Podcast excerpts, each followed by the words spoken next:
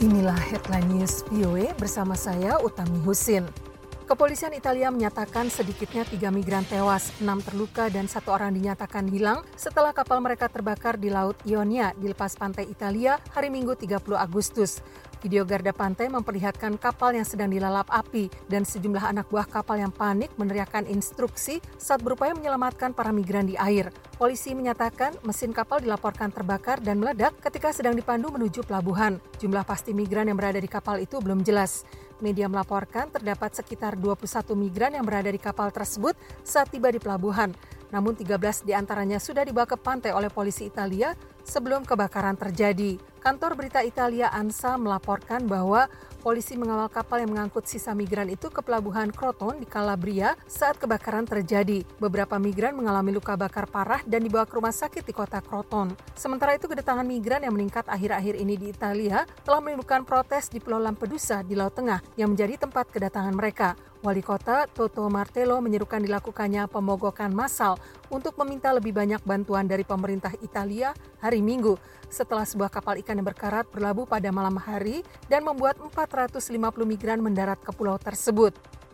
Buaya seberat 350 kg dan sepanjang 4,4 meter ditemukan di sebuah tempat wisata di negara bagian Northern Territory Australia Senin 31 Agustus. Buaya air payau itu ditangkap di muara Sungai Flora di sebuah kawasan wisata alam terpencil sekitar 120 km dari kota Catherine. John Burke, seorang pengawas hutan Catherine, mengatakan buaya tersebut merupakan buaya terbesar yang ditemukan dalam tiga tahun terakhir. Pada 2017, di kawasan wisata alam yang sama, pernah ditemukan buaya sepanjang 4,7 meter. Buaya itu bersarang dekat sungai Catherine yang terletak lebih dekat ke laut ketimbang sungai Flora. Populasi buaya meningkat di wilayah utara Australia sejak Undang-Undang Federal menjadikan hewan liar ini sebagai spesies yang dilindungi pada tahun 1970-an.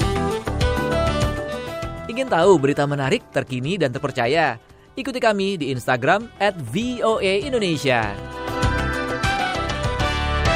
Sejumlah pemimpin Sudan dan komandan pemberontak hari Senin mencapai kesepakatan damai bersejarah. Langkah pertama yang penting untuk mengakhiri konflik yang berlangsung selama 17 tahun, kata seorang koresponden AFP. Para pemimpin Front Revolusi Sudan, organisasi yang membawahi kelompok-kelompok pemberontak dari Darfur, wilayah di bagian barat, dan negara bagian-negara bagian di selatan, Kordofan Selatan dan Nil Biru, mengacungkan tinju mereka dengan gembira setelah menandatangani kesepakatan. Kesepakatan yang dicapai di ibu kota negara tetangganya, Sudan Selatan, hanya diparaf dan tidak ditandatangani sebagai cara untuk membuka kesempatan bagi dua kelompok pemberontak utama yang masih menolak kesepakatan agar bergabung dalam perjanjian akhir, kata para pejabat berwenang.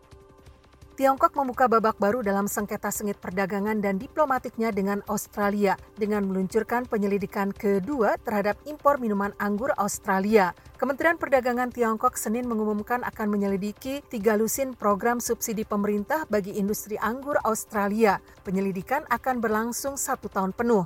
Menteri Perdagangan Federal Australia Simon Birmingham mengeluarkan pernyataan yang menolak klaim Beijing yang menyatakan program penelitian dan pengembangan pemerintah sama dengan menyubsidi ekspor anggur negara itu.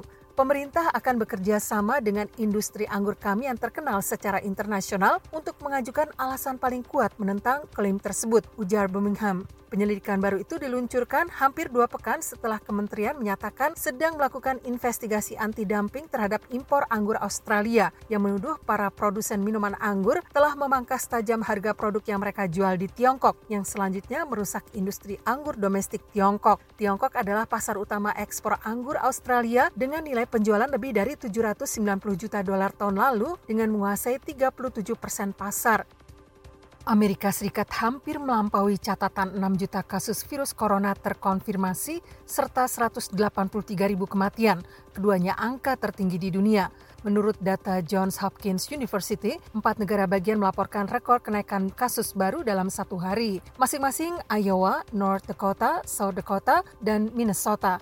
Sementara kawasan tengah Amerika Serikat menjadi hotspot terbaru wabah virus corona, secara keseluruhan Amerika mencatat penurunan jumlah kematian pasien yang dirawat, kasus baru, dan yang tesnya dinyatakan positif COVID-19. Pendengar, demikian Headline News VOA.